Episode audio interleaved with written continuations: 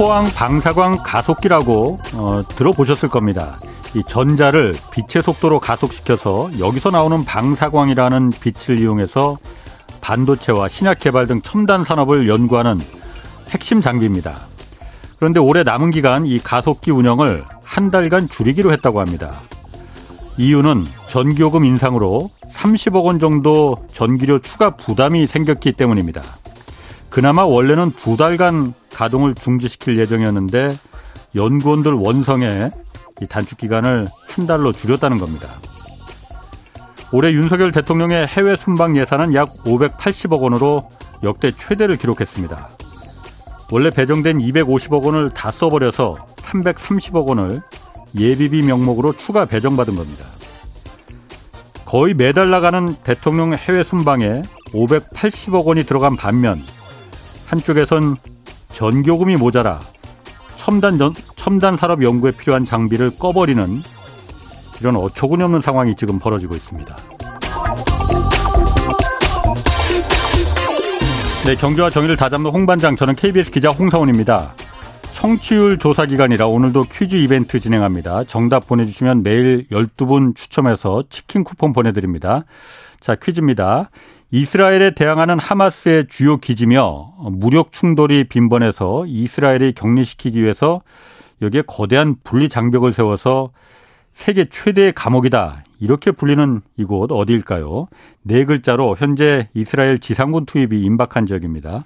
짧은 문자 50원, 긴 문자 100원이 드는 샵 9730으로 정답 보내주시면 됩니다. 자, 홍사원의 경제쇼 출발하겠습니다. 유튜브 오늘도 함께 갑시다.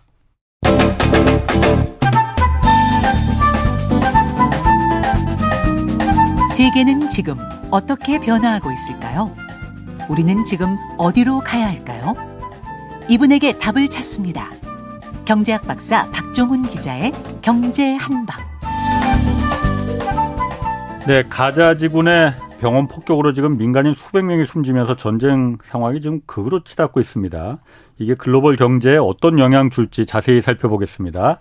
경제학 박사 박종훈 KBS 기자 나오셨습니다. 안녕하세요. 네, 안녕하세요. 그 병원 폭격으로 지금 사망자가 500명 지금 넘어섰다 뭐 이런 얘기도 있는데 일단 이게 어 누구 소행이냐 이스라엘이 폭격한 거냐 아니면 뭐그 그 가자지구 내에서 로켓 오발 사고냐 뭐 여러 가지 해석이 있잖아요. 네. 그거는 밝혀졌나요? 사실 이스라엘과 이 팔레스타인을 뭐 어떻게 뭐 대표하거나 또는 뭐 네. 뭐 이스라 팔레스타인과 관계 있는 여러 단체들하고 음. 거센 공방이 이루어지고 있죠. 네. 어, 일단 뭐 하마스는 이스라엘의 폭격을 네. 주장하고 있는데 자, 이스라엘은 이 하마스와는 다른 무장 단체 이 어. 팔레스타인 이슬라믹 지하드의 소행이다. 지하드. 네, 어. 이렇게 주장하고 있는데 오폭이라는 거죠. 잘못돼서 어. 이렇게 사고가 난 거다. 이렇게 예. 얘기를 하면서 증거를 제시했습니다. 이스라엘 음. 측이 병원 폭격, 폭격의 현장 사진을 공개했는데 네. 자신들이 공격을 한 거라면 워낙 이게 폭발의 힘이 굉장히 크기 때문에 네. 구덩이가 생겨야 되는데 현장에 구덩이가 없었다. 그러니까 네. 이건 지하대 오폭일 가능성이 더 크다. 그리고 하마스 대원들이 네. 이 지하대 오폭이라고 자기들끼리 추정하는 네. 그런 대화 내용을 감청했다 그러면서 그 녹취록까지 제시를 했거든요. 녹취록 공개했나요? 네, 공개를 했습니다. 네. 그래서 이스라엘에 의한 어 공격 이거하고는 네. 관계가 없다는 주장인데 그러면 이제 또 반론이 나올 수 있겠죠. 아니 그렇게 네. 어 일종의 구덩이가 있느냐 없느냐가 좌우될 정도로 폭발력에서 차이가 있다면 왜 500명이나 숨졌냐? 그렇지. 또 이렇게 네. 네. 반론을 내놓겠죠. 예. 그러니까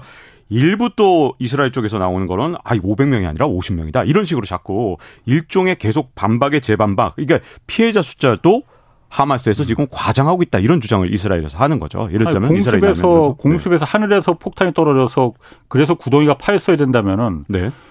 그 지하드의 오폭이라 하더라도 미사일이든 로켓이든 그것도 하늘에서 떨어진 걸 거 아니에요. 네. 같이 구덩이는 그 정도 500명이나 사망했으면 구덩이는 당연히 파였어야 되는 거 아닌가? 구덩이도 안 파이고 그러면은 그렇게 네. 큰 폭발이 있었다는 거예요. 네. 찍은 사진에 의하면 그렇지 않다 그러고요. 이 네. 논란이 여기저기서 이제 일종의 뭐 이스라엘이 대표하는 음. 정부에서 하느냐 그건 아니고 자꾸 다른 데서 자꾸 논란이 번지는 네. 그런 상황이거든요. 근데 바이든 대통령이 이스라엘에 힘을 실어줬죠. 그러니까. 네타냐후 이스라엘 총리와의 회담에 앞서서 모두 발언으로 네. 내가 본 발언은 그것은 당신 즉 이스라엘 측 네타냐후 어. 측이 아닌 다른 쪽이 한 것처럼 보인다 이렇게 발언을 하면서 일단 서방 측의 시각은 지하드, 이 네. 하마스하고는 다른 조직이죠. 지하드의 네. 오폭 쪽으로 정리될 가능성이 커졌지만 문제는 설령 그렇더라도 음. 과연 아랍권 국가들이 이스라엘과 미국의 분석을 고지고대로 인정을 해줄 것이냐 음. 이 부분 때문에 여전히 논란의 불씨가 계속될 것으로 좀 보여집니다. 그러니까 지금 바이든 대통령이 그 말을 한 것도 사실 이 말을 왜 했느냐. 왜냐하면 바이든 대통령이 이스라엘을 지금 방문을 하고 있잖아요. 네. 어저께 가서 방문했는데 방문한 목적도 이스라엘만 방문하는 게 아니고 아랍 국가들도 지금 같이 만나서 뭔가 좀 중재라고 설득을 야 그만 좀 싸워 이렇게 해보려고 하는 거잖아요. 네. 근데 갑자기 가서 아직 그 오, 오폭인지 아니면 진짜 공습인지 확인되지도 않았는데 이스라엘 이 거 아닌 것 같은데 이렇게 해버리면 당장 주변의 아랍국들이 어, 바이든 너는 그러면은 온 게, 당신은 온 게 그러면은 이스라엘 편 들려고 왔구만. 네. 중재를 하러 온 게 아니고, 네. 그럴 거 아니에요. 그렇죠. 원래는 네. 이번에 이 가자지구 병원, 어, 어쨌든 사고가 일어나기 전에도 미국의 언론들이 바이든 대통령의 이번에 중동 지역 방문에 대해서 네. 엄청난 도박이다. 네. 이렇게 표현할 정도로 비판적인 기사를 냈습니다. 예. 다른 언론들도 대체로 우려를 나타낸 경우가 많았는데 예. 그 이유가 중동 지역에서 미국이 이 회담을 통해서 얻을 것은 별로 없는데 예. 책임만 나중에 떠안고 오게 되면 어. 이게 음. 오히려 미국이 오히려 불리해지는 거 아니냐 이렇게 봤던 거거든요. 예. 자 그러면 바이든 대통령의 목적을 이제 한번 분석을 예. 해보면 첫 번째는 이제 보통 많이 나오는 게 이스라엘에 힘을 실어준다 이런 분석인데 저는 그건 좀 아닌 것 같습니다. 왜냐하면 어차피 미국과 이스라엘은 실제로 음, 동맹을 전혀 맺지 않았으면서 네. 어 정말 미국이 전적으로 이스라엘을 어떻게 보면 편드는 음. 이걸 인지적 동맹 관계라 그러거든요. 그건 누구나 다 알고 있죠. 네, 그걸 어. 모르는 사람이 하나도 그렇지. 없는데 네. 뭘또 힘을 실어주느냐. 그러니까. 이건 좀 제가 보기엔 아닌 것 같고 두 네. 가지가 진짜 큰 것 같은데요. 하나는 인도적 지원을 요구하는 것 그리고 네. 확전을 방지하는 것 이건데요. 물론 인도적 지원 요구도 사실 확전을 방지하기에는 일종의 사전적 조치의 특징도 네. 있지만 또 하나는 미국 내 여론도 좀 따져볼 필요가 있는데 네. 바이든 대통령의 지지층 젊은 층이 많은 편인데 어쨌든 음. 미국 내에서 보면 아주 여론이 확실하게 갈립니다. 좀 나이가 좀 있는 사람들 예를 들어 음. 6080 세대다. 음. 그러면 이스라엘을 아주 열렬하게 지지를 하고요. 음. 그 다음에 특히 2040, 2030, 음. 이 정도 연령층에서는 오히려 팔레스타인에 대한 동정심을 갖고 있는 경우가 네. 되게 많거든요. 예. 그러니까 이렇게 미국 내에서 좀 정치적 올바름을 당신이 주장했는데 여기서 갑자기 정치적 올바름 포기한다는 게 말이 되냐? 음. 이런 어떤 어 굉장히 강력한 미국 내에서의 요구도 있기 때문에 지지층에 특히 예. 그래서 인도적 지원 요구와 확전 방지인데 예. 자 근데 문제는 이 중재를 하려면 예. 사실은 원래 목적대로 이스라엘만 방문한 게 아니라 요르단까지 갔어야 되죠. 요르단 간다고 했잖아요. 네, 원래. 그렇죠. 원래 네. 목적은 요르단에서 요르단 국왕과 네. 그다음에 이집트의 정상 네. 그리고 팔레스타인 자치정부 수반까지 음. 만나서 이 문제를 요, 어, 좀 논의하려고 그랬어요. 왜냐하면 국가들 네, 상대로. 네. 그래서 이스라엘만 방문해서 사실 어떻게 보면 인도적 지원이라든가 확전 방지라든가 이거는 절대 둘 다 안 되거든요. 네. 주변국들이 다 도와줘야 이게 네. 가능한데 원래 다 만나기로 했으니까 원래대로라면 그래도 어느 정도 성과가 있지 않았겠느냐라는 기대가 그래도 조금은 있었죠. 아무리 네. 위험하다 그래도 음. 그래도 이렇게 네 개 나라를 만나면 뭐가 좀 달라지지 음. 않겠냐 이런 얘기가 있었는데 지금으로서는 어 이스라엘만 만나서는 과연 두 가지 목적을 달성할 수 없는 거 아니냐라는 불안감이 벌써부터 시장에 팽배한 상황입니다. 그 요르단 그 방문해서 이집트하고 팔레스타인 수반 만나는 건 그건 취소됐다면서요 지금? 네, 네. 거기서 그렇죠. 취소해 버렸다면서요. 그러니까 네. 아랍 국가들이. 그렇죠. 왜냐하면 병원 오폭하고 맞습니다. 아니 오폭이 아니지. 그건 확실하지 않으니까 네, 네 병원 폭격 당하고 바이든이 이거 이스라엘이 한 짓이 아닌 것 같은데 해버린 그 아랍 국가들이 네. 만나줄 리가 있겠나. 그렇죠.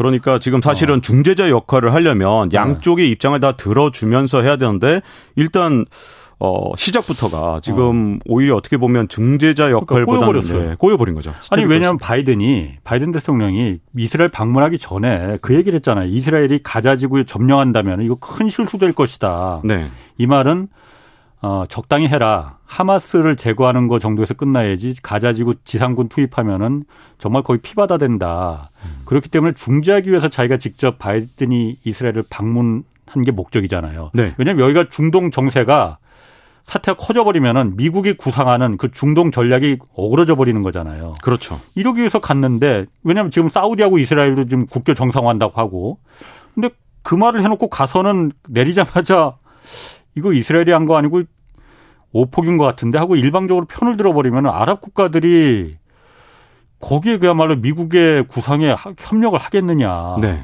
그래서 이게 혹시 실수한 거 아닌가 말을 바이든 대통령이. 네, 사실은 어 정보만 갖고 이렇게 예. 미국이란 이 정말 대통령 자리가 쉬운 자리가 아니잖아요. 네. 뭐 예를 들어 사실을 만났다 하더라도 그게 네. 진실이라 하더라도 네. 어떤 때는 어, 정치적 수사를 그렇지. 필요로 할 때가 네. 있는데 이번의 경우에 사실은 걱정이 되는 것 중에 하나가 네. 미국의 중동 전략 중에서 또 하나가 어쨌든 중동 지역의 평화를 조금 더 정착시키기 위해서 네. 이스라엘과 순위파 국가들 특히 순위파 국가들 중에서 자신이 맹주가 되고 싶어하는 구국가 바로 사우디아라비아와 이스라엘의 국교 정상화 그렇지. 이런 어떤 청사진을 그리고 있었거든요. 그걸 통해서 네. 도모하고 있었잖아요. 지금. 네, 그렇죠. 어. 그러니까 바이든 대통령 입장에서는 이걸 통해서 본인의 재선 가도도 음. 좀 다지려고 그랬고 예. 세계적인 물가 안정에도 기여하려고 그랬는데 그렇지. 방법이 뭐였냐? 사우디 입장에서는 만약에 이스라엘하고 국교 정상화되고 좀 요구 조건 몇개 들어주면 예. 24년 초부터는 예. 원유를 증산하겠다는 계획이 좀 있었습니다. 음흠. 그리고 또 하나가 이란의 석유 수출을 그래도 어느 정도 허용해 주면서 예. 역시 동시에 유가를 안정시키겠다는 음. 청사진을 갖고 있었기 때문에 일종의 양손의 떡처럼 그렇지. 사우디와 이란을 네. 둘다 들고 가면서 본인도 재선하고 예. 세계 경제도 동시에 견인하면서 예. 이걸 통해서 여러 가지 문제를 해결하려고 그랬는데 지금 현재로서는 이렇게 바이든 대통령이 이제 음. 어떻게 보면 좀 중도적인 모습을 어떤 방식이든 보였어야 되는데 그렇지 않으면 순위파 국가들 특히 하마스는 순위파기 때문에 그렇죠. 사우디가 스스로 맹주를 자처한다 그러면 어쨌든 하마스 또 그리고 가자 지구의 팔레스타인인을 아예 신경을 안 쓰긴 정말 어렵거든요. 그렇기 때문에 어 바이든 대통령의 이번 방문이 정말 본인이 어 음. 목표했던 인도적 지원을 확대한다든가 확전 방지를 하는데 도움이 될, 될 것이냐. 지금 사실 어 방문하기 전부터도 불안한 그런 음. 전망들이 자꾸만 나오고 있습니다. 그러니까 사우디와 사우디는 이미 음. 같은 순위파기 때문에 네. 팔레스타인을 지지한다, 이스라엘 지지하지 않는다라고 선언을 해버렸잖아요. 네. 그러다 보니까는 사우디하고 이스라엘 수교를 갖다 지금 애써 공들여서 지금 미국이 중재해서 막 만들려는 것도 이것도 물 건너가는 것 같고 음. 그것도 중, 중단시켜 버렸잖아요. 사우디가 네. 지금. 그리고 이란도 역시 마찬가지. 이란은 더더군다나 뭐 미국 말을 들을 리가 없고 지금. 네. 그러면은 양쪽에 다 그 아까 양손에 갖고 있던 가지려던 떡을 미국 입장에서는 다 놓쳐버린 거 아닌가 지금. 그렇죠. 지금 그것 때문에 음. 경제적인 파장도 그러니까. 좀 걱정이 많이 되거든요. 왜냐하면, 왜냐하면 지금 네. 미국이 그러 하려는 게 네. 물가 안정, 이 석유값을 안정시키기 위해서 미국의 물가를 인플레를 좀 진정시켜야 이게 근본 목적인 거잖아요. 그렇죠. 그건 어떻게 되는 겁니까, 그럼? 그게 그걸 통해서 이제 재선까지 꿈꾸고 있었는데 아. 바이든 대통령의 앞으로 내년 재선 행보에 네. 굉장히 큰 영향을 줄 수밖에 없다고 이렇게 보여집니다. 그래서 네. 사실은 지금 이제 초반에 전쟁 초반에 네. 자 글로벌 금융시장 특히 월가 미국에서 금융시장에서 네. 이번에 사태를 굉장히 좀 작게 보는 경향이 있었어요. 그래서 시장이 네. 일시적으로 안정이 되는 모습을 보였는데 예. 이건 시각의 차 때문에 그렇습니다. 왜냐하면 아마 이 청취자분들한테도 제가 질문을 드리고 싶은데 팔레스타인은 과연 국가로 인정을 받고 있을까요? 아닐까요? 이런 질문이거든요. 어. 자, 그런데 팔레스타인을 국가로 인정하는 나라는 전 세계 136개국 정도 됩니다. 음. 자, 대만, 전 세계 13나라밖에 국가로 인정하지 않습니다. 그런데 실질적으로 보면 대만과 팔레스타인 정반대죠. 대만은 그렇죠. 완벽하게 국가로 기능을 하지만 예. 팔레스타인은 사실은 어 이스라엘의 모든 걸 진짜 완전히 저당 잡혀 있거든요. 음. 그래서 자기 돈도 발행을 못 하고 이스라엘 돈을 강제로 쓰고 있는 상황이고 특히 서한 지구는 예. 심지어 우물 개발 같은 걸 못하게 해요. 그러니까. 근데 농국국 건데 먹을 물이 없어. 네, 먹을 물을 개발을 못하게 합니다. 이스라엘이 주지를 않으니까. 네. 그리고 자기들한테 공급받아라. 우물 니들 맘대로 절대 물, 우물 파지 마. 예. 이 정도로 규제를 합니다. 그리고 온갖 수출 수입을 규제하니까 농사를 짓고 싶어서 꼭 필요한 것들을 수입하고 싶어도 이스라엘이 이걸 다 못하게 막아놔요. 심지어 세금도 예. 이스라엘이 대부분을 걷습니다. 거의 대부분을 걷어서 그야말로 내 말 잘 들으면 그 내가 세금 거둔 걸 너한테 그리고 음. 팔레스타인 사람들한테 거둔 걸 이스라엘이 갖고서 자기들 말안 듣면 세금 안 줘요. 음. 실제로 그런 적도 있습니다. 그래서 예. 팔레스타인 공무원들이 월급을 못 받는 일까지 있었거든요. 음. 과거에 그러다 보니 자 이게 미국이나 아니면 특히 월가 사람들이 볼 때는 완전히 내전인 거죠.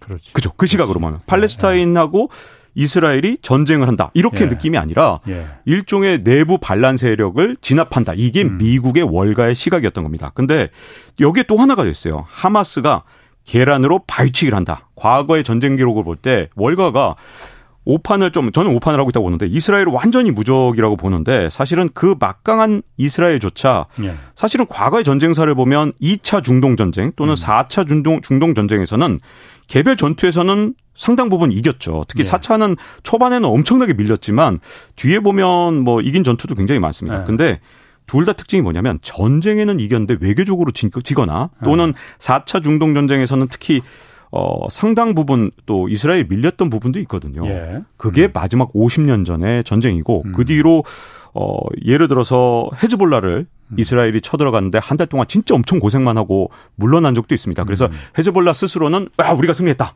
이스라엘은 아, 이 정도면 무승부지 이런 느낌이거든요. 그러다 보니까 생각보다 이스라엘이 이렇게 다른 나라 또는 다른 사람들이 다른 어떤 음. 세력이 점령하고 있는 지역에서 최근에 어, 어떤 이 저 전쟁을 해, 수행했을 때 음. 예전만큼 강하지는 않기 때문에 이게 좀 더 싸워봐야 하는 그런 상황들이 좀 굉장히 많은데 시장에서는 이게 굉장히 빨리 끝나고 낙관적으로 본 거죠. 그랬다가 음. 지금 상황들이 돌아가는 게 낙관적이지 않을 수도 있다라고 보여지면서 하루가 다르게 막 어떤 날은 막 낙관을적인 시각으로 봤다가 음. 금융시장이 또는 어떤 날은 굉장히 불안하게 봤다가 하는 일이 자꾸 반복되고 있는 겁니다. 지금 이게 가장 우리가 관심 있는 건 유가잖아요. 국제 네. 유가. 네. 물론 이스라엘이나 팔레스타인이나 거기가 석유가 나는 지역은 아니에요. 음. 뭐 천연가스는 좀 난다고 하지만은 그렇지만은 유가에 굉장히 민감한 이게 작용을 미칠 거 아니에요. 그런데 네. 오늘 약 좀 오르긴 올랐는데 당초 예상했던 것보단 그렇게 크게 막 유가가 변동되는 것 같지는 않아요. 네. 아직까지는. 네.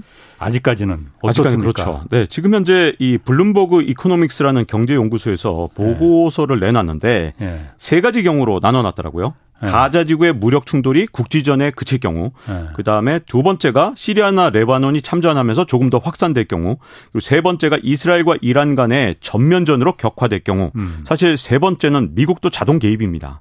이란하고 네. 전면전 이란이 개입하면은 네. 그리고 심지어 2단계에 즉 시아라 레바논만 참전해도 어. 미국이 개입할 수도 있다라는 정보를 흘리고 있습니다. 일부러. 레바논은 그러니까 레바논 정부군보다는 헤즈볼라. 무장정파가 네. 네. 레바논에 주둔하고 있으니까 네, 맞습니다. 거기 정말 가자에 있는 하마스하고는 비교가 안 될 정도로 군사력이 좀 되죠, 거기는. 네, 거기는 어 사실 하마스에 비해서 전력이 최소 네다섯 배에서 음. 무장까지 따지면 10배까지도 음. 올수 있는 진짜 훨씬 더 만만치 않죠. 네, 강력하다고 봐야 네. 되죠. 자, 그래서 지금 현재 유가 전망은 마지막 3번으로 갔을 때 네. 블룸버그 이코노믹스에서 1배럴에 150달러를 넘을 수 있다. 이렇게 네. 본 거고요. 네. 그러니까, 그러니까 아직까지 유가가 지금 이제 오르긴 올랐지만 그래도 음. 어, 한 80달러 후반에서 90달러 초반 정도로 예, 유종에 따라 좀 다르지만 예. 예, 그 정도에서 움직이고 있는데 자, 근데 저는 사실 이번 이스라엘 상황 그리고 하마스의 상황을 네. 이스라엘 시각에서도 좀 볼 필요가 있다고 생각됐거든요. 그러니까 음. 다들 분석이 보면 뭐 헤즈볼라가 이러면 참전한다, 뭐 음. 뭐 이란이 음. 이러면 참전한다 이런 그렇지. 식인데 네. 이스라엘이 갖고 있는 선택지를 분석한 언론 기사나 아니면 네. 전략가들의 분석이 거의 없다는 게 특징입니다. 근데 이스라엘 입장에서 봤을 때 지금 상황이 진짜 답답하고 갑갑할 겁니다. 심지어 저는 사면초가 상황이라고까지 보거든요. 이스라엘이? 네, 이스라엘이. 왜? 이게 이유가 네. 있습니다. 왜냐하면 자 이스라엘 입장에서는 지금 현재 첫 번째 경우가 뭐냐면 미국도 만류하고 국제사회가 만류해서 지금 이미 벌써 네. 어뭐 폭격을 통해서 팔레스타인인들이 숨진 경우가 지금 이스라엘보다 훨씬 많거든요. 네, 많아졌어요. 네, 많아졌습니다. 네. 자, 근데 계속해서 서방이 만류를 해서 만약에 네. 제대로 보복을 하지 못한다 그러면 네. 이게 그냥 그렇게 끝나는 게 아니거든요. 하마스나 헤즈볼라 입장에서는 어쨌든 성공적으로 공격을 했고 네. 그 다음에 음. 이걸 보복을 못했다. 그러면 이번엔 하마스지만 음. 다음번엔 헤즈볼라 이렇게 서로 돌아가면서 진짜 음. 뭐 1년에 한 두 번씩 예를 들어 음. 지금과 같은 작전을 펼 가능성이 네. 있거든요. 자, 그렇기 때문에 이스라엘은 무슨 일이 있어도 어쨌든 어, 눈에 띄는 성과를 반드시 내야 됩니다. 네. 이걸 만약에 성과를 못 내고 끝내게 되면, 즉 보복을 하지 못하고 끝나게 되면 이스라엘 상황이 정말 쉽지 않게 돌아갈 수 있거든요. 쫄았네하고. 네, 그렇죠. 어, 야 이거 봐라, 우리가 때려도 충분하네. 네. 이렇기 때문에 네. 사실 이스라엘의 선택지의 사실은 1번. 이 예. 선택지가 그렇게 쉽지가 않아요. 예. 블룸버그 이코노믹스에서 말한 대로. 자, 그럼 두 번째는 지상 작전을 하고도 가자 지구에서 하마스의 사령부를 제대로 다 제거를 못한다. 이 예. 상황이 올 수도 있잖아요. 음. 근데 이 이번의 경우가 정말 일어나기가 정말 쉬운 게 지상전에 들어갔다고 해서 지금 이스라엘이 진짜 어, 엄청나게 강력한 군대인 건 맞지만 음. 시가전에 들어갔을 때는 이게 정말 블랙홀이 되는 경우가 많거든요. 특히 그렇지. 하마스는 이 전쟁만 특별히 따로 오랫동안 준비해 왔습니다. 네. 그 이유가 하마스 같은 경우는 사실 이제 팔레스타인 가자 지구가 그동안 이스라엘의 수많은 폭격과 그다음에 온갖 공격에 시달려 왔거든요. 음. 그러다 보니까 시가지도 어, 정말 폭격 여러 번 당해 왔고 네. 그냥 해변가에서 가족들이 2006년에 이제 뭐 해수욕을 즐기는데 폭격이 떨어져서 40여 명이 사망한 적도 있었고 음. 2014년에도 뭐 그런 식으로 음. 그냥 어린이들이 한 4명 숨진 적도 있습니다. 이런 어, 하마스를 제거한다 그러면서 온갖 폭격을 하는 그런 상황에서 하마스가 그동안 적응을 하기 위해서 예. 그동안 지하 땅굴을 500km를 파는 바람에 메트로 가자 이런 얘기가 나올 정도로 정말 엄청나게 지하 세계가 발달해 있거든요. 지하 땅굴만 네. 메트로가 됐다 거기가. 네. 500km 진짜 어. 마어마한 길인데. 지하철이 다닌 건 아니지만 하여튼 땅굴이 어. 뉴욕시 지하철의 어. 어. 절반 정도 어. 길이고요. 또 이 입구를 뭘로 만들어 놨냐면 학교나 아니면 병원 시설을 아. 입구로 만들어 놨습니다. 진짜 예. 어쨌든 분명히 민간인을 방패로 사용하는 건안 아. 되지만 그렇게 예. 만들어 놨다는 음. 얘기들이 정말 많거든요. 예. 자, 그러면 이스라엘이 들어가서 둘 중에 하나죠. 예를 들어서 어, 수뇌부를 제거하기 위해서 대량 살상 무기를 사용하면 쉽게 제거할 수 있지만 팔레스타인 주민들이 많이 음, 숨지고 있을 수가 민간인, 있고 어. 민간인들이 예. 일반 민간인들이 예, 예. 자 근데 만약에 진짜로 문을 하나씩 하나씩 열면서 그 병원이나 이런 걸 확인해서 지하 통로가 있는지 확인하려고 이스라엘 군이 그 안에 들어간다. 부비출입이 있겠지. 이스라엘군이 예. 엄청나게 숨지거나 다칠 예. 가능성이 있겠죠. 예. 자, 그렇게 되면 이제 2번하고 3번이 되는 겁니다. 어떻게 되냐면 지상 작전을 하고도 2번의 경우가 하마스를 제거하지 못한 상태에서 한 한 달 정도 있다가 예를 들어 일정 예. 기간 있다가 철수를 하게 되면 자, 지금 가자 지구 사람들이 하마스 그렇게 좋아하진 않거든요. 예. 뭐 시위도 했습니다. 하마스 물러가라. 음, 음, 최근 7월, 8월 달에. 음. 근데 만약에 이렇게 이스라엘 군에 의해서 어, 그, 그 사람들이 생각할 때 짓밟는다 이렇게 생각을 하겠죠. 그러면 가자 지구 사람들이 다 하마스가 되는 일종의 전원 하마스에 가담하기 네. 때문에 하마스의 힘이 더 강력해질 우려가 있는 거고요. 네. 자, 세 번의 경우, 세 번째의 경우, 네. 만약에 민간의 피해가 너무나도 커지게 되면 네. 결국은 헤즈볼라와 그 이란 그리고 레바논, 시리아까지 다 개입할 수 있는 명분과 음. 또 이유가 생기게 되기 그렇지. 때문에 예. 자, 이스라엘 입장에서 1번, 2번, 3번을 다 피하는 유일한 방법이 딱 하나가 남아요. 뭐냐면 진짜 효과적으로 하마스 수뇌부만 딱 제거하고 정확하게 나오는 겁니다. 아주 단기간에. 음. 근데 문제는 하마스 수뇌부의 절반 이상이 전 세계로 숨어서 도피 중입니다.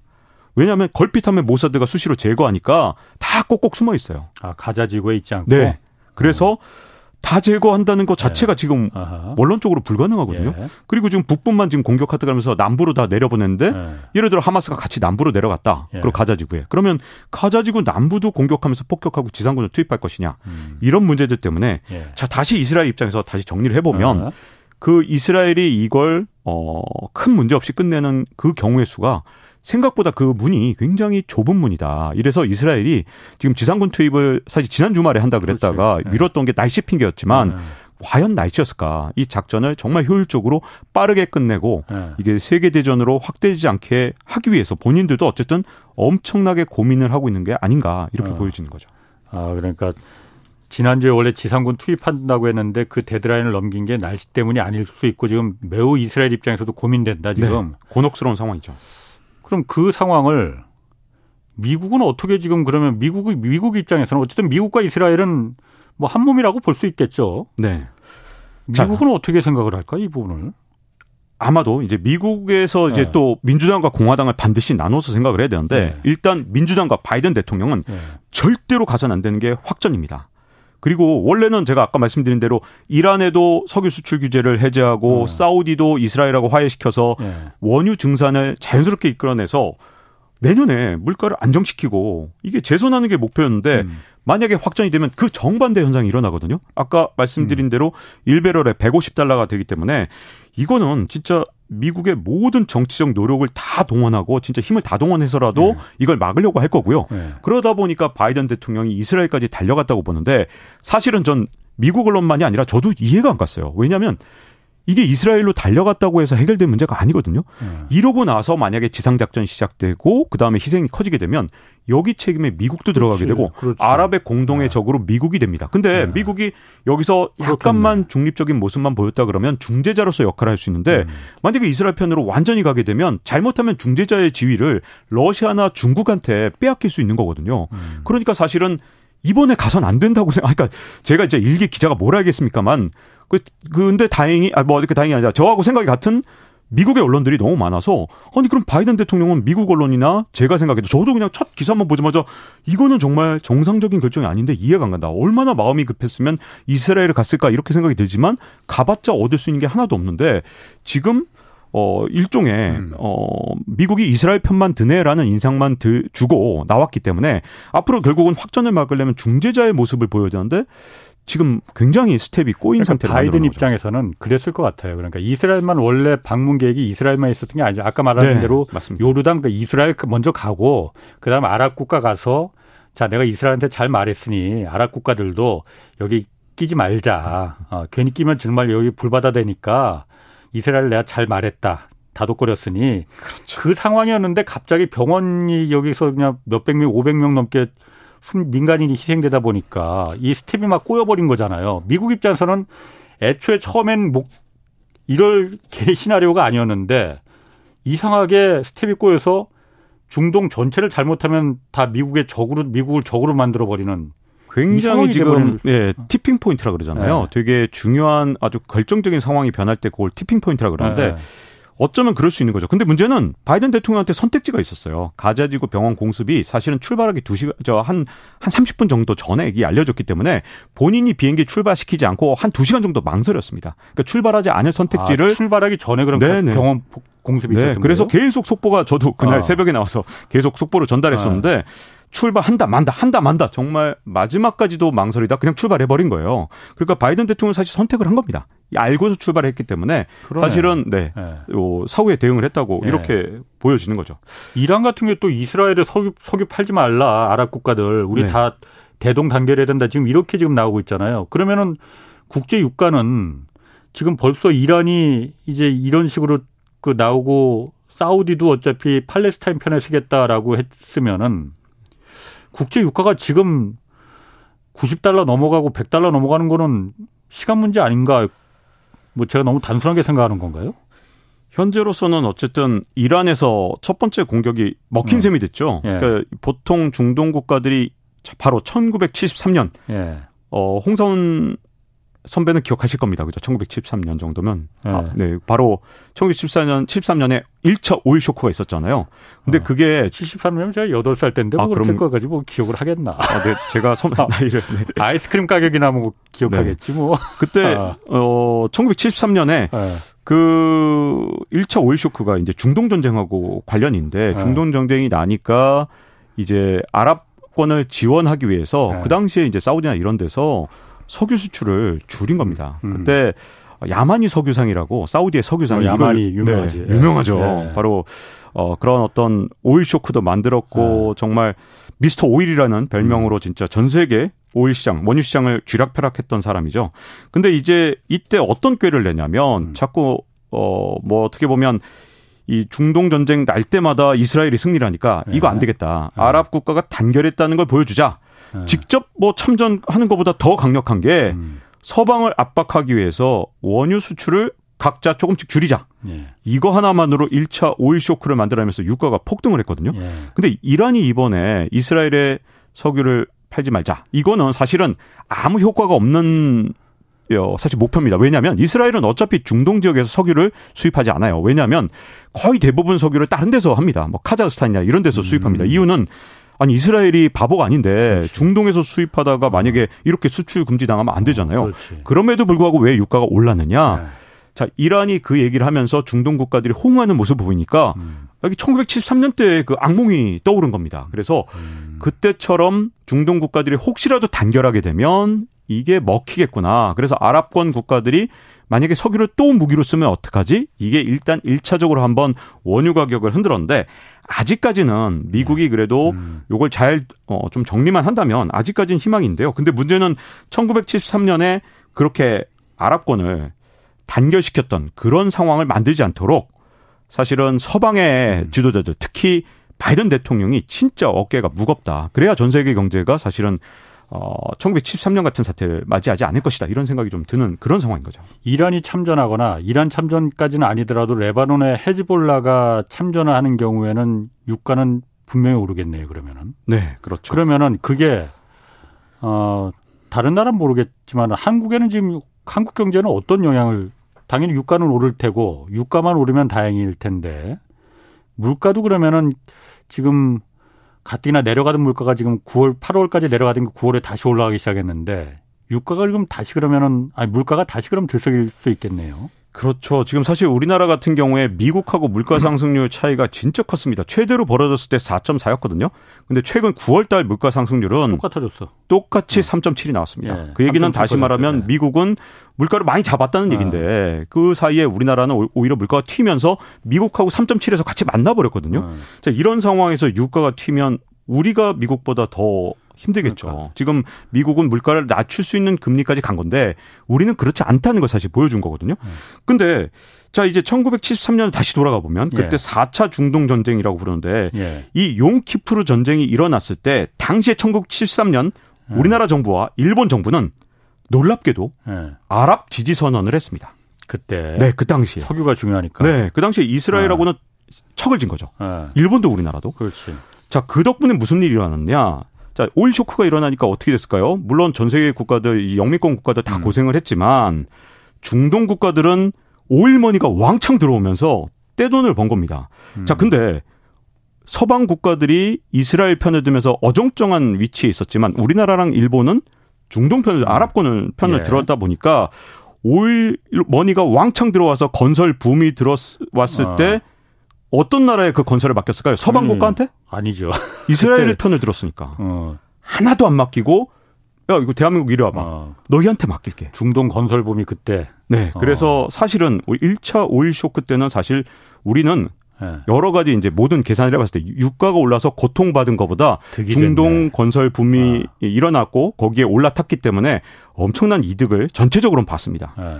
자 그러다 보니까 일본은 음. 그때 교훈을 알고 있는지 이번에 어 사실 하마스의 공격이 일어났을 때 당연히 서방 주요 다섯 개 국가가 성명을 내면서 하마스 규탄을 하니까 음. 우크라이나 때도 같이 목소리를 냈었거든요. 예. 일본도 당연히 하마스 규탄을 할 줄 알았어요. 음. 거기서 쏙 빠졌습니다.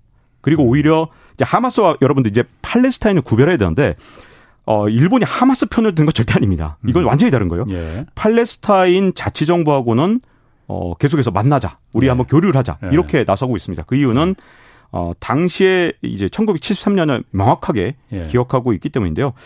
이 부분에서는 어 일본이 이제 과거 1973년의 교훈을 정확하게 알고 있다 이렇게 보여지고 예. 아 그렇다고 해서 이제 우리가 어느 방향이 마- 옳다 이 외교에는 정답이 없으니까 저도 음. 그건 모르겠지만 예. 우리 정부는 일단 하마스를 규탄을 했습니다. 근데 예.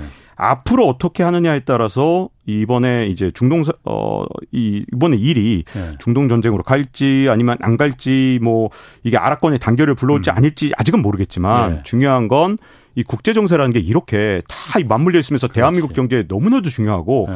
일본 같은 경우는 이런 외교 정책의 이 역사를 쫙 기록해 놓고 이걸 예. 교훈으로 다 삼고 있기 때문에 음. 우리도 이런 건 일본을 벤치마킹 할 필요가 있지 않을까. 음. 좀 일본이 왜 그랬는지는 적어도 지금 사후적으로라도 좀 검토를 해볼 필요가 있지 않을까. 음. 이런 정도입니다. 물론 외교는 정답이 없기 때문에 이건 잘못됐고 이건 음. 옳았다. 이렇게 지금 시점에서 말하기 힘들죠. 이게 지금 보면 러시아 우크라이나 전쟁 뭐 아직 끝나지도 않았지만은 그거 발발되고 지금 어이 중동까지도 지금 전쟁판에 지금 들어갔는데 이게 지정학적 그 이 불안 때문에 그런가 이 전쟁이 하여튼 실제 전쟁이 연이어 발생하고 있잖아요. 네.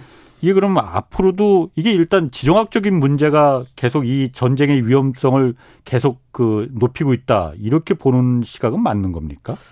네. 지정학적 어 위험성이 이게 자꾸만 터지는 게 뭐냐면 어. 미국이 이제 바이든 대통령이 이런 말을 합니다. 어 우리는 두 개의 전쟁을 수행할 수 있는 능력이 있다. 이런 투로 어, 네. 발언을 해요. 그러니까 네. 시- 먼저 이제 지- 기자가 질문을 하니까 이제 그 답변이었는데 네. 자, 그 질문이 왜 나왔을까요? 왜 미국 대통령한테 그 얘기를 했을까요? 왜냐하면 미국 내에서도 우리가 동시에 네. 두 가지 전쟁을 지원할 만큼 능력이 되는가에 대한 의심을 하는 거죠. 예. 자, 근데 이게 문제가 이겁니다. 우크라이나 전쟁이 빨리 어떤 방식이든 끝났다면 모르겠지만 전쟁이 예. 계속되고 있고 미국과 서방이 지원하는 상태에서 두 번째 전쟁이 일어났다는 거죠. 예. 근데 이제 바이든 대통령은 자신감을 내비치죠. 두 가지 전쟁을 할 수 있다. 예. 근데 이제 문제가 이겁니다. 만약에 이번에 이스라엘이 지상전에 들어가고 음. 그게 조금이라도 장기화되면 두 개의 전쟁이 난 상태가 되고 예. 세 번째 전쟁을 억지할 만큼 억지력을 가진 만큼 미국이 그 정도까지 강한가 하는 문제가 생기는 거죠. 그래서 지정학적으로 이게 계속해서 문제가 여기서 터지고 저기서 터지면 세 번째 전쟁이 날 가능성이 굉장히 커지거든요. 그래서 사실은 지금 상황이 어, 또 다른 전쟁을 부르는 상황으로 가지 않도록 하기 위해서라도 이번에 어 이스라엘과 하마스의 이 전쟁 상황이 예. 어떻게든 빨리 종결되도록 하는 게 지금 어. 세계의 이좀 항구적인 평화를 위해서 조금 더 어. 중요한 일이라고 보여지는 거죠. 세 번째 전쟁이라는 게 뭐 무섭긴 하지만 어디가 될지는 모르겠지만은 그게 뭐 동아시아가 될 수도 있고 뭐 어쨌든 몇몇 예상되는 지역은 있잖아요. 그런데 사실 이게 과거에 보면은 그동안은 사실 실제 전쟁이 이렇게 러시아 우크라이나 전쟁 이전에는 실제 전쟁이라는 게 사실 미국이 쳐들어가서 벌이는 그 전쟁 말고는 이렇게 다른 나라들끼리 거의 없었잖아요. 네, 없었죠. 이게 그 그때 지금까지는 세계가 패권이 딱 미국이 절대적인 패권을 잡고 있으면서 역설적으로 좀 안정적으로 갔었는데 그 패권이 흔들리면서 미국의 패권이 흔들리면서 그러면서 이제 그 균열이 생기는 그 과정이 아닌가 그렇게도 보여지는 것 같더라고요. 그렇죠. 그러다 보니까 이제 소 지역 패권을 꿈꾸는 나라들이 있습니다. 근데 예. 그동안은 미국이 경찰 국가 역할을 해주면서 그런 예. 전쟁을 일으키면 여러 가지 이제 미국에서 온갖 제재를 하거나 예. 아니면 군사적 지원을 상대편에 해주니까 예. 전쟁을 일으키기 힘들었지만 지금 이제 미국 패권이 예전보다는 우크라이나 전쟁 이후에 더욱더 약해졌고 예. 그게 이번에 이스라엘하고 하마스의 전쟁까지 이어지면서 더 큰 문제가 되고 있는 그런 상황인데요. 근데 요 이스라엘 하마스 전쟁도 사실 조금만 들여다 보면 이게 사실 어떤 방식으로 끝나도 또 일어날 가능성이 너무 커진 상황이거든요. 네, 네. 사실 이 중동 지역 이스라엘 팔레스타인 지역이 오랫동안 그래도 꽤 평화로웠습니다. 물론 2006년에 헤즈볼라를 이스라엘이 쳐들어가거나 2014년에 가자 지구를 뭐 공격하거나 이런 문제들이 좀 있었지만 음. 제대로 어, 헤즈볼라나 뭐 가자지구가 반격해서 이스라엘 땅으로 음. 어, 진격을 하거나 이런 일은 없었잖아요. 근데 왜 지금 이런 일이 생겨났느냐? 음. 사실은 그것도 좀 따져볼 필요가 있는데 그 외에서 이게 사실은 쉽게 끝나지 않은 문제인 게 과거에는 이스라엘 인구가 진짜 가자지구 인구보다 훨씬 많았거든요. 이 인구 문제가 있습니다. 왜냐하면 1970년까지 이제 1948년 음. 이 이스라엘의 독립전쟁 이후에 음. 아니 건국전쟁이라고 해야죠. 건국전쟁 이후에 어, 한 1970년 전후에서 팔레스타인인들을 지금 현재는 이스라엘 땅이지만 팔레스타인들이 살고 있던 그 땅에서 사람들을 몰아내서 가자지구에 다 몰아넣었잖아요. 그렇죠. 그때 이제 1970년대 초반에 이스라엘 인구는 210만, 음. 가자 지구는 34만밖에 되지 않았습니다. 근데 이때는 인구가 이스라엘 인구가 거의 6배, 7배 됐잖아요. 네. 근데 지금은 이스라엘 인구가 920만, 네. 가자 지구 인구가 230만. 이 차이가 4배로 줄었습니다. 네. 근데 이게 다가 아니에요. 왜냐하면 이스라엘 인구 920만이 이게 다 가용 자원이냐? 그렇지 않습니다. 이스라엘 인구를 쪼개 보면 200만이 무슬림입니다. 유대교가 아니에요. 어. 자, 그러면 나머지는 다 그러면 유대교냐? 유대교긴 한데 120만이 유대교 근본주의라고 할 수 있는 하레디라는 하레. 사람들입니다. 어. 그러다 네. 보니까 세속 유대인은 600만 대밖에 되지 않거든요. 음. 자, 그럼 이렇게 되면 자, 이스라엘 인구 600만 대 가자지구 230만. 이렇게 되는 겁니다. 예. 그러니 예전에 정말 압도적인 힘으로 팔레스타인인들을 다 몰아넣고 가저지구로 다 이렇게 쫓아버렸을 때랑 지금 상황이 완전히 다른 거죠. 더군다나 음. 이 하레디라는 인구가 무슨 인구냐. 이 120만 명이 출산율이 6.5입니다. 그러니까, 제가 예. 제가 모 방송국에 진짜 네. 어, 다큐멘터리 보다가 진짜 하도 어처구니 없어서 네. 좀 황당했는데 그 방송국의 제작자분이 정말 잘못 만든 게 이스라엘을 배우자 합계 출산율이 3.5가 넘는 정말 이스라엘은 네. 어, 출산율 강국이다. 그 비밀이 있기 때문에 그건 잘못된 다큐멘터리입니다. 왜냐하면 하레디가 네. 이 유대교 네. 근본주의인데 여기는요. 13살부터 성인으로 치고 예. 그다음에 경제 활동도 음. 완전 금지, 교육도 음. 절대 금지, 현대 의학도 절대 금지. 그래서 정부 보조금으로만 먹고 살고 병역도 완전 기피입니다. 절대 병역도 해서는 안 되고 교육을 금지하니까 더하기 빼기를 할 줄 몰라요. 음. 한 10대 소년, 소녀들이 더하기 빼기 못하고 예. 이래서 100까지 못 세는 그런 사람도 있다고 할 정도로 심각한데 예. 이 사람들의 교리에 제일 중요한 건 생육하고 번성하라. 그래서 예. 애를 많이 낳다 보니까 뭐 하레디는. 네, 맞습니다. 어. 그래서 지금 이대로 가면 인구 구조상 한한 네. 한 3, 40년만 지나도 이스라엘 인구의 정말 근간인 세속주의 유대교 사람들은 그 비중이 자꾸만 줄어들고 음, 음. 하레디랑 무슬림의 나라가 된단 말이죠. 왜냐하면 예. 그쪽이 훨씬 출산율이 예, 높기 예. 때문에. 자, 그러다 보니까 이스라엘이 예전만큼 강하냐. 제가 그 음. 아까 말씀드렸잖아요. 음. 인구 구조가 지난 50년 동안 평화를 유지하는 동안 크게 바뀌어서 이게 문제인데 또 하레디가 뭐냐면 유대인만 가장 우월하고 또 유대교만 진짜 종교다. 나머지는 전부 다 사이비 종교다. 이렇게 생각을 하기 때문에 군대도 안 가는데 정말 역설적으로 팔레스타인 인종 청소를 주장한 사람들이 하레디 인사들 중에 진짜 많습니다. 음. 공공연하게 다 죽여야 된다는 얘기를 하는 거죠. 원래 어느 민족이든 근본주의자들이 좀 그렇게 격합니다. 네. 네. 그러다 보니까 지금 이스라엘 입장에서는 어, 만약에 보복을 네. 안 하면 하리디가 네타냐후 정권을 뒤흔들 가능성이 그렇지. 있고 또 네. 보복을 하면 지금 확전하는 그런 상황이라 진짜 골치 아픈데 하마스도 아까 말씀드린 것처럼 음. 가자 지구 사람들이 그러면 막 열렬하게 지지하냐? 그렇지 않거든요. 네, 네. 원래 지지도가 떨어질 때마다 전쟁을 일으키는 그런 네. 상황이 됐다. 이렇게 음. 봐도 과언이 아니기 때문에 하마스 입장에서도 지금 어, 전쟁이 일어나서 지금 어떻게 보면 오히려 자신들의 음. 권력 기반은 더 이 가자 지구 내에서 높아진 상태이기 때문에 이게 제가 보기에는 앞으로 이번 일이 당장은 봉합이 되더라 음. 하더라도 계속해서 불씨가 될 가능성이 너무 크다. 이게 앞으로 이 지역에서의 문제점인 것 같습니다. 뭐박 기자 나오셨으니까 이것도 좀 물어봐야 됩니다. 뭐 중동 사태는 뭐 그 정도로 끝내고 뭐 이것도 좀 연결이 되겠지만은 오늘 한국은행의 기준금리 3.5% 동결했어요 오늘. 그리고 이거보다 사실 더 뉴스가 지금 어 미국 국채 금리가 이거 뭐 겁나게 오릅니다 정말로 4.9% 돌파해서 4.96 방금 직전에 들어오기 전에 확인해봤더니 4.96%까지 거의 5% 목전에 올라갔는데 네. 이게 사실 전쟁 나면은 안전자산으로 다들 자금들이 몰려가게 돼 있잖아요. 그래서 미국 국채를 다 사니까는 미국 국채 수익률이 좀 떨어져서 어 그렇게 해야 되는데 오히려 지금 미국 국채 수익률이 더 올라 미국 국채 가격이 폭락한다는 얘기잖아요. 지금 네. 안 사니까는 그렇죠. 이게 전쟁이 그럼 이번 중동 전쟁이 그렇게 큰 위험이 아니라는 의미인지 아니면은 전쟁보다 지금 미국 국채가 더 위험하다 이걸 말하는 건지 이 이스라엘 하마스 전쟁이 처음 어. 일어났을 때 사람들이 아이고 국채를 사야겠다. 어, 왜냐하면 어. 지금까지 네. 수많은 전쟁에서 네. 이 전쟁이 일어나게 되면 네. 안전자산으로 몰려가거든요. 그렇죠. 그래서 국채 가격은 오르고 금리가 내려가는 네. 현상이 일어나는데 이번에도 일어났었습니다. 네. 근데 왜 이게 지금 시간이 가면서 거꾸로 반대로 네. 국채 가격이 급락을 하면서 사람들이 결국 국채를 팔고 있다는 얘기거든요. 그렇죠. 그리고 금리가 올라가는 현상이 아, 일어나고 있는데 그 얘기는 일단 기본적으로 미국 국채 시장에서 국채를 사줄 주체가 줄어든 게 근본적인 네. 원인인데 네, 예. 전쟁도 이제 반대로 영향을 미치게 된 겁니다. 왜냐하면 음. 전쟁이 한계라면 저는 미국이 얼마든지 버틸 수 있을 겁니다. 우크라이나 전쟁도 충분히 지원을 할 수 있었으니까. 음. 근데 두 개의 전쟁이 시작될 것이라는 불안감이 커지니까 네. 그러면 미국은 더 많은 돈을 뿌릴 가능성이 굉장히 크다는 거죠. 어. 자, 우크라이나 전쟁 같은 경우는 공화당이 강력 반대를 합니다. 예. 그래서 바이든 대통령이 아무리 돈을 여기에 쏟아붓고 싶어도 음.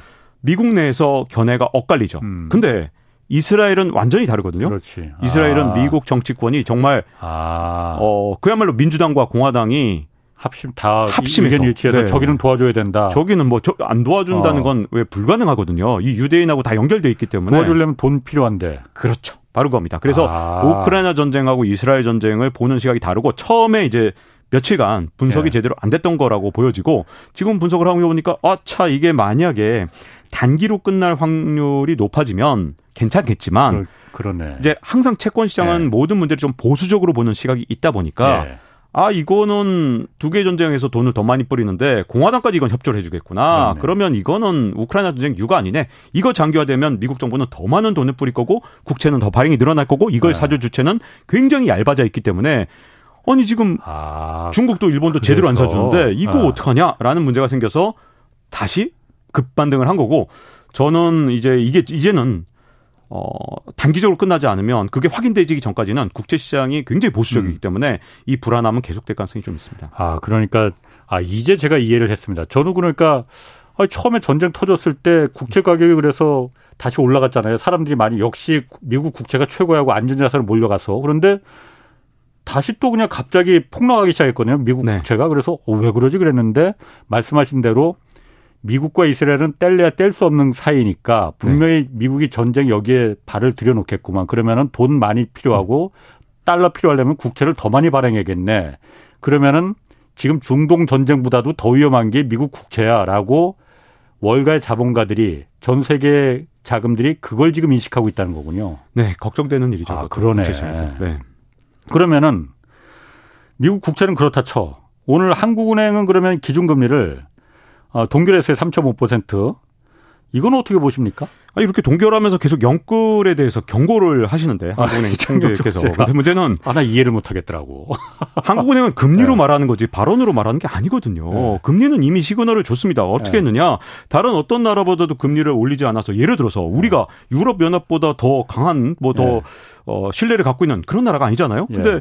금리는 역순입니다. 미국은 네. 기준금리 5.5 최대. 그다음에 유럽 중앙은행 4.5. 근데 우린 3.5로 동결해 놓으니까 당연히 우리나라가 그동안 상대적으로 돈을 푼 편이 됐고 예. 여기다가 뭐 특례 보금자리론 이 정부까지 예. 예. 여기에 뛰어들면서 우리는 지금 현재 많은 사람들이 빚을 졌죠. 거기다가 예. 우리나라 정부 세수 펑크. 예. 근데 제가 이 경제쇼 나올 때마다 두 가지 다 경고했잖아요. 어, 우리만 그러니까. 이렇게 금리를 안 올려고 어, 있다가 어. 올 연말 아까 올 연말에 큰일 납니다를 작년 그러니까. 연말부터 제가 똑같은 말을 반복했는데 예.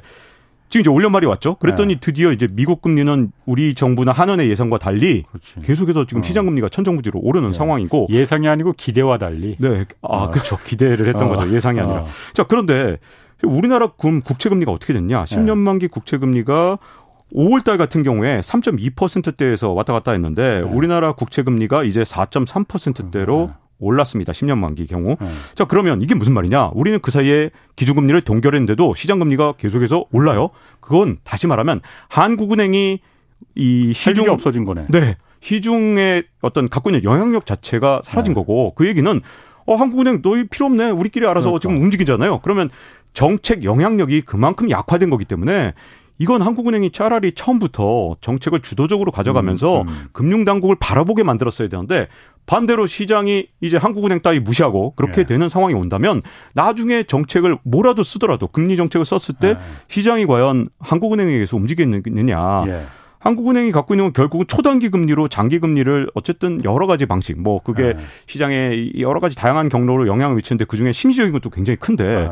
이렇게 되면 어 한국은행이랑 무슨 관계야 그냥 시장 금리는 따로 움직이는데 그러니까. 미국만 하고만 연동돼 있는데 이렇게 생각하면 정책적 어떤 한국은행의 영향력이 음. 그만큼 약화되는 거고 그래서 제가 작년부터 계속 음. 이거 금리 안 올렸다고 그렇지. 우리 마음대로 되는 게 네. 아닙니다. 이거 진짜 걱정스럽습니다라는 걸 했고 지금 드디어 이제 10월이 되니까 어, 시장 금리가 따로 노는 기준금리가 따로 네. 이렇게 되는 움직임이 이제 나타난 거죠. 그러니까 엊그제 최백운 교수도 출연해서 말한 게 한국은행이 스스로 존재를 어, 존재를 미미하게 만들었다 이렇게 말했거든요. 어, 기준금리하고 네. 상관없이 어, 기준금리 어, 네. 니들은 어차피 안 올릴 거잖아. 우리 시장금리가 알아서 올리든 말든 우리가 알아서 할게. 지금 이 상황이 돼 버렸다는 거잖아요. 네. 그럼 이거는 통화 정책이 지금 먹혀 들어가지 않는다는 거잖아요. 그렇습니다. 물론 오늘도 한국은행에서 총재가 그 말을 했어요.